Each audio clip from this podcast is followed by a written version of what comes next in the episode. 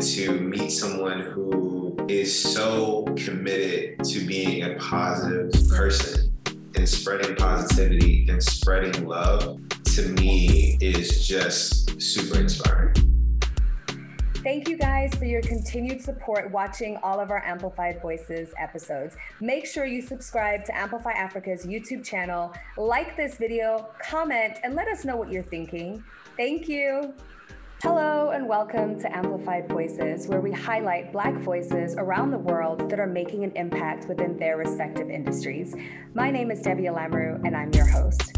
Today, I am joined by a man who hails from the DMV and that stands for Diversity Champion, Marketing Mogul, and Visionary. He started from the bottom and now he's the mind behind many multi million dollar brands. An all star Forbes 30 Under 30 honoree who's been named as one of the most influential African Americans.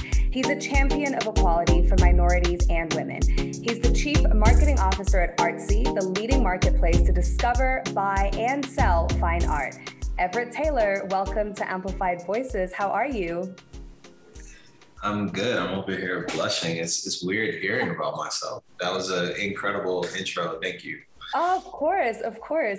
Now, Everette, you have received so many accolades from being recognized by Forbes as a member of the class of 2018 30, 30 Under 30, as well as the Forbes 30 Under 30 All Star alumni in 2019. You've also received an honorary doctorate degree from Shaw University and just so much more. So, what other award do you want on your mantle that is not already there? I mean, is it a Pulitzer, an Emmy, an Oscar, a Nobel? Nobel Peace Prize. What would you love to receive?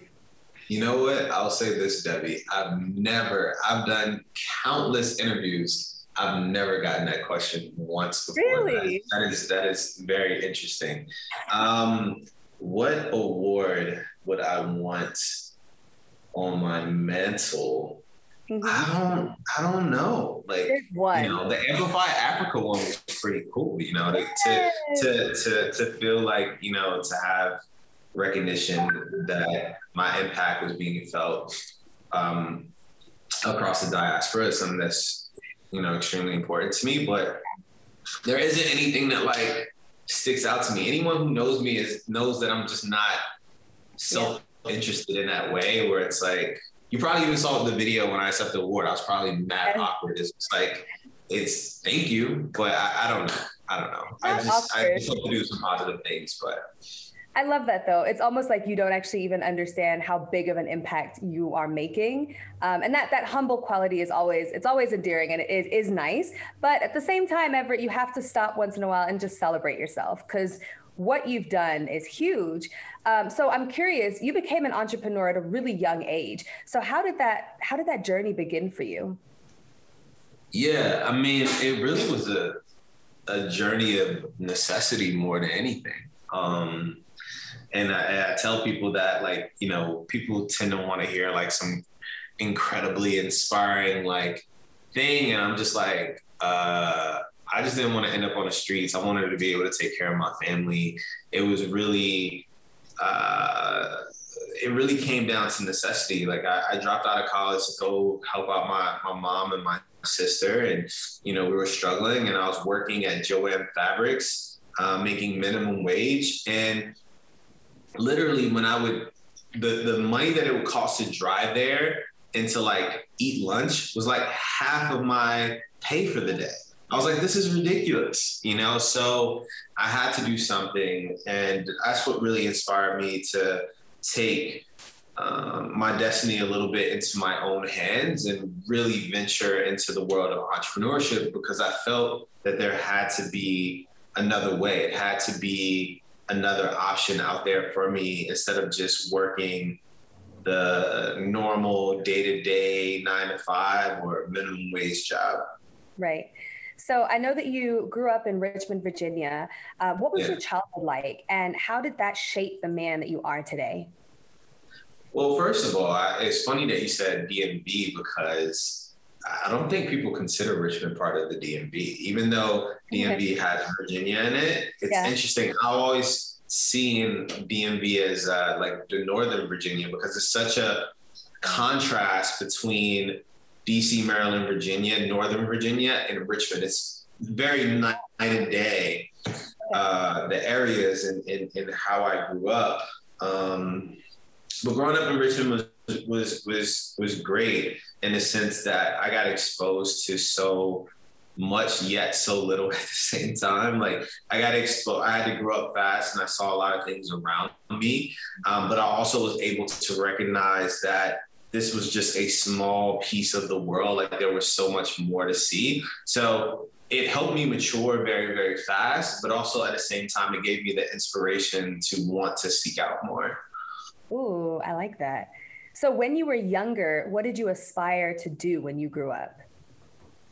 Oh wow. I mean, I think I was basic as hell, like most kids. Like I wanted to be like a basketball player or an athlete or um, you know, some something like that. Like I, it wasn't like I had some grandiose oh, I'm going to be a entrepreneur someday or a CMO someday or a CEO someday. It wasn't like that. I was just like a regular kid that thought he was going to be an astronaut or a basketball player or something like that. It was, that's a, it, you know, I, I didn't, I didn't have, it's so funny. I hear some interviews and people are like, yeah, when I was a kid, I knew I was going to, I'm like, what kind of childhood did you have? Because I didn't even know that type of stuff was possible. I was like, either you rap or you play ball yep. or you sling drugs. Like those are the options. So I don't know how you knew that you had all of these incredible options there for you. So for me, it was just like probably like playing basketball.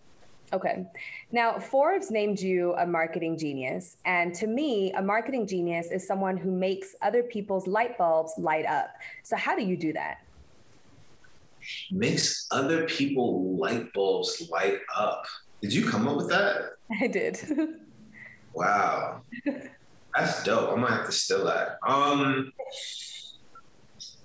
you know, for me, I feel that the most important thing you can do as a leader, as a marketer, CMO, et cetera, et cetera, is make those around you better. I just spoke about basketball before. When I played basketball, I was a point guard.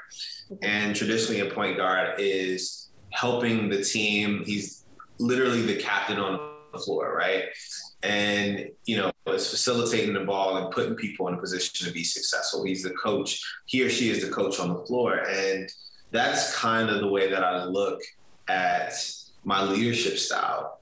Mm. I don't think I myself personally need to be the genius it's the the collective genius of my team. So if I can put people in a position to be successful and help them really tap into their abilities and their talents and really optimize their efforts, then collectively as a whole, we're only going to be better. I'm only one person.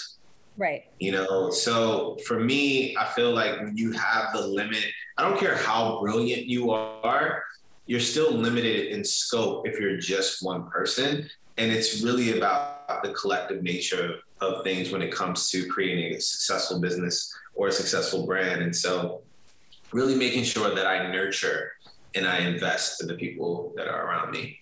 I love that. Now, how did you get your start in the tech industry and what did it teach you?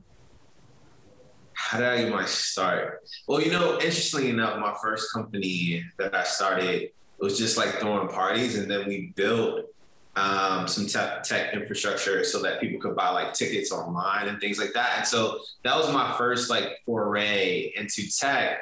And I didn't know what SaaS was, like software as a service. So when I when we were building this technology, I didn't think about, oh, this is something that's scalable that we can charge other people to use this technology like an Eventbrite right? And so I was such a novice when it came to technology, Silicon Valley, the entire tech world. We ended up selling that company, and that company ended up getting flipped for like 10 or 11x what we got paid for it.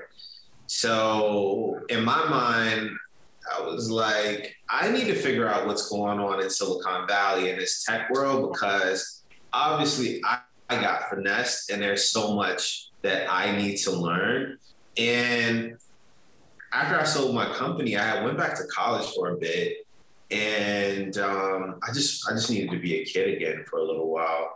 And I'm sitting in college, and I realized that one, there's so much more I need to learn about the tech world. Two, why am I sitting here trying to get this degree? No offense to anyone who's listening to this, but like I saw the path that a lot of people were going down. Like they go to college, they get their degree, they move to the DMV, they work for the government or they work for so and so, they make their money and they just slowly climb up, have a family, et cetera, et cetera.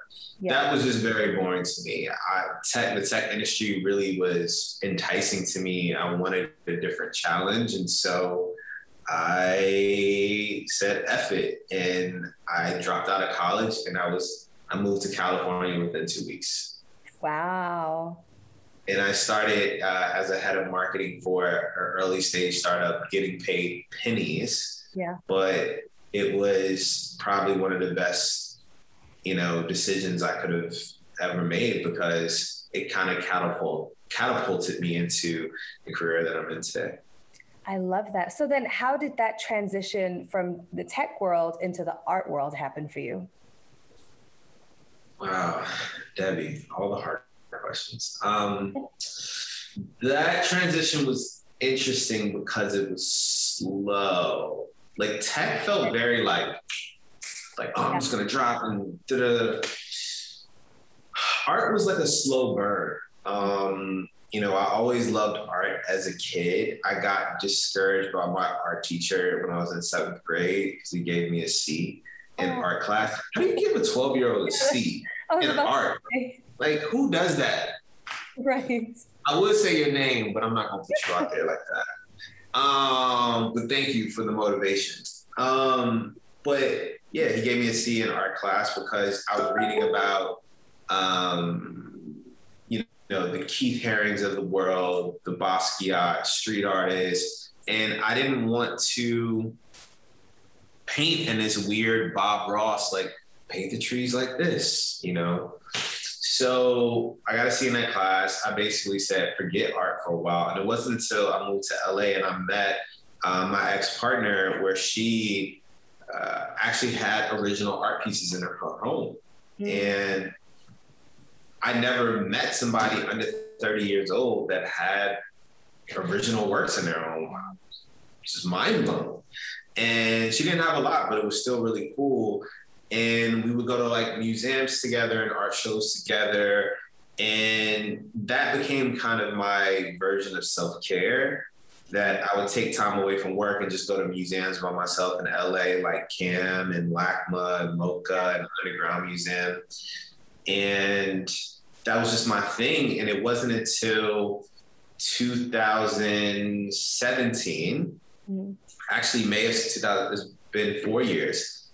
And I was speaking at this event in Boston, and there was this Afro Latino artist named John Henn, Jonathan Henriquez and he was not auctioning, he was raffling off of one of his pieces.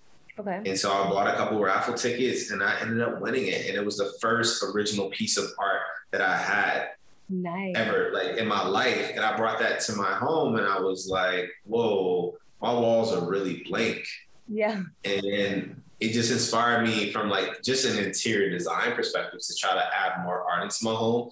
And then I quickly began to love the the art of collecting art and and just art in general and meeting artists and i saw a lot of the pain points that many artists endured within the industry especially artists of color and i became very passionate to be an advocate for these artists and help support them in their careers which inspired me to start my own company artx and uh, artx had the mission of really helping democratize the, the art space. And then I linked up with Artsy and realized that the missions for Artsy and ArtX were very, very similar. Okay. Artsy had more infrastructure. It's been around a decade. You know, it's a you know it's a big company, et cetera, et cetera. And the opportunity to come there and be CMO of that company at 30 years old was like to be at the number one online art company in the world. And it's still a tech company, but yeah. it's very much in the art space, it was like best of both worlds. And so that's kind of how. Yeah. It's like the perfect marrying of like your two worlds, which is really, really yeah. It's it's it's you know it's so funny. People talk about dream jobs, and you hear this too now that uh, I feel like for millennials and younger, having a job is not cool anymore. like it's all about entrepreneurship, entrepreneurship. And I tell people all the time, you really have to find out what your purpose is. And if your purpose is through doing it through a job, especially one that pays well, yeah. or uh, you're doing it yourself, either or, that's a win. You know, it's all about fulfilling your purpose and being happy in what you're doing. And to me, artsy is literally the perfect mix of both my passions in tech and art. And I could not think of a better, I get recruited all the time, constantly. I can't think of a better place to be than artsy. Well, that's one of my favorite sayings is find something you love to do and you never have to work a day in your life. So if you're passionate about something, so okay, so you said tech and art are your passions, but you mentioned a trigger word that is one of my favorite things to talk about. So you're an advocate for diversity in Silicon Valley as well as in the art world, as you've said. So what are some of the how would you define your purpose, Everette? Ooh, how would I define my purpose within tech, within art, or just in general? In general, yeah. I think my purpose is to lead with kindness in everything that I do. I like that. I think that the world needs more genuinely kind people and kind actions. So to live a life where everything I do is with positive intention mm. and it comes from a genuine place.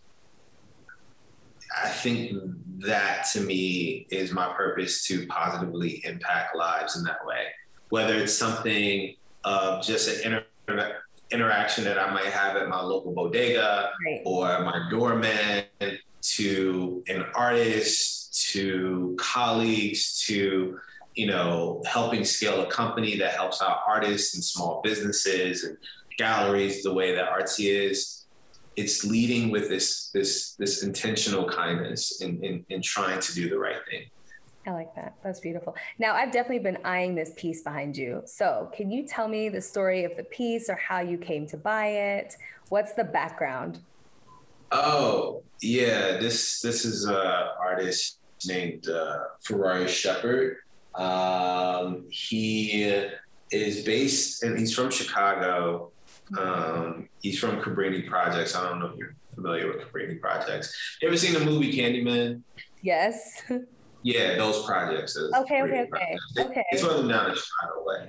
Originally from Chicago, spent some time in New York, been all over. Was a music producer, uh, worked with Mos Def, uh, where Yasiin Bey is. He goes by now, and um, yeah, really, you know, kind of lean into the art thing, and you know, he's doing uh, really, really cool work. And yeah, you know, I, I met him in New Orleans and uh, before he was really known, and I bought a work then, um, and then you know did my best to support and uh, spread the word of this artist, and then shortly before I left LA, I acquired this piece as well. Beautiful, I love it. Now, Everette, they say that your dreams are not big enough unless someone laughs at it. So, what is your dream that non believers may laugh at today? Um, so I have this this dream to start this company called uh, 2044 okay. to end uh, to end homelessness in the U.S. by the year 2044. Oh wow! So that's like a project that I'm circling around. So people might laugh at that, like, "Oh, that's impossible," but yeah, it's not impossible. So that's that's something that I would I would really love to tackle. That's beautiful, and that ties into your purpose so perfectly. I love that. I love that's all I'm about now these days.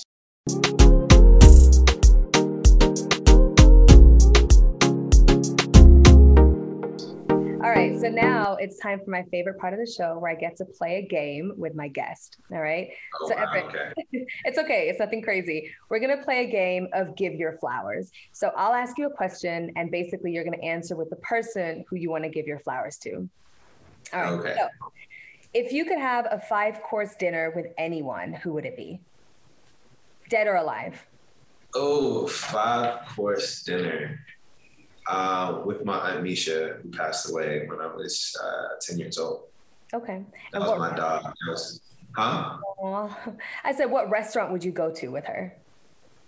Uh, La Sirene here in Soho on Broome Street. Um, Nino is the best waiter in the city. Aw. It's authentic French food. Um, my aunt never got to go to Paris or New York. So mm-hmm. to be able to give her a little mix of the two would be really, really incredible. Oh, I love that. Who's your favorite musical artist of all time? All time? Ugh, all time. That's really hard. That's the theme. I know I know who's my current, but Okay. Okay, let's go current then. my current is Frank, Frank Ocean. Okay, nice. Yeah. So you're not gonna give me an all time. It's not there. All time, I mean, yo, MJ is the man, Yeah, you know? that's a fair. A little controversial. But that's okay music wise. Yeah. Man, Otis Redding would be crazy. I'll go with MJ. Okay. All right, now give your flowers to the person who has been most influential to you in your life. That I know or that I don't know. Because Oh, it can be either or. I was thinking that you know, but that's absolutely fair. It can definitely be someone you don't personally know. um as far as the, the the person that's been the most influential person in my life, obviously it has to be my mother. Okay. just because her self-sacrifice i mean i wouldn't be here today without that but we're very different people we think very differently okay. et cetera et cetera i was raised by jay-z yo like Okay. i was like musically just watching his moves et cetera et cetera like sean carter was the guy that I that was able, like, you know, listening to Reasonable Doubt and actually being in the hood to Uh-huh. 444 being actually a successful entrepreneur Oh, being able to wow. relate to that. Like, like I saw the full spectrum Wow. of of it all through Hope. That's So incredible. Have you read his book, Decoded? I've not read his book Decoded. You should read it. So good. I think you'd love So it. people have told me that. Yeah. Think you would. Yeah, you should definitely read it. Yeah, I, I, I should. You know, I'm weird though because I'm like, you know, people don't be right, right now. So I'm like, is this is this really him? I But, mean- you know, I can't say it was, but it has his voice. Like I feel like it's pretty authentic. Um, Okay. But read it. Read it and let me know. oh, I, uh, I got you. All right. What artist is most inspiring to you?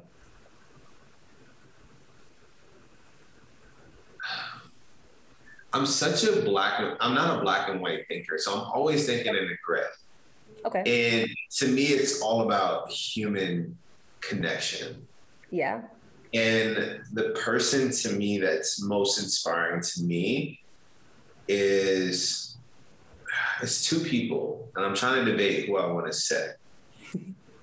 um, I'm gonna say uh, cat David White, Mr. Star City. Okay. And the reason why he's the most inspiring, he's also a talented emerging artist. But when I say he is the most genuinely, just genuinely good person, thorough, loyal, spreads love. The first time he meets you, he'll tell you, I love you. Aw, that's so cute. And I can't stress how meaningful and impactful that is because we live in a world where people try to tear people down, where I'll sit in circles and all people are doing is talking about negatively about one another. And to meet someone who is so committed to being a positive person and spreading positivity and spreading love to me is just super inspiring. That is. All right. Give your flowers to who made you laugh the hardest recently. Dave Chappelle. Oh. Went to, I went to a secret show. He had a secret show here oh, nice. in New York at the stand. It might have been like maybe 60 people. Okay. Small, intimate situation. Um, and it was so funny. like he is a master. He Yeah. is a master. no matter what you may agree with, disagree with, et cetera, et cetera, you have to give that man his flowers because he is a genius and his ability to storytell is it's insane Yeah, I definitely agree. He's a genius. for sure. All right. Where's the place that you find the most peace and calm? Uh, Medellin, Colombia. Ooh. Close second is is Kalispell in Montana, but Medellin, in Colombia. I love it because the people are so kind there. Yeah. It's the city of eternal spring. No one knows who I am there. Like I can just kind of move around freely. Yeah. and no one is like judging you. Like no one is like asking you, oh, so what do you do? Or what's your Instagram? Or Googling you and trying to like find gossip about. Like it's just such a pure place. I love that place. Dope. Give your flowers to the person that has given you the best advice that you've ever received. Uh, my cousin Mike Mike, um, who passed away in jail. Um, can I curse? Sure. His advice always to me was fuck it, why not? That's, listen, that's a word. That's a bar. Why not? Why not? Yeah, Why why not? So Applicable to everything, too. That, that is genuinely the best advice that I've received. I love that. What a great note to end it on. That's all we have time for today. But Everette Taylor, thank you so much for taking the time to join Amplified Voices. It was a pleasure to chat with you today. Hey, thank you so much. I appreciate it. This week's Debbie's Injera is to always go for your dreams. You just never know what is around the corner, what God has planned for you. So don't let your dark days determine the future of your life. Thank you guys so much for staying tuned to Amplified Voices all season. What an incredible season it has been. I have had the great privilege of interviewing some incredible people from Ethiopia Habtemariam, chairman and CEO of Motown Records, to TJ Adeshola, head of sports at Twitter, uh, EVA Ani, an incredible journalist, and Claude Kameni, phenomenal designer who has made clothes for some of your favorite celebrities. All of the interviews have been great. If you haven't watched, make sure to go and recap because next season we're coming in stronger. Make sure you subscribe, like, share these videos, and comment below and let us know who you want to see on Amplified Voices next season. Thank you. Bye.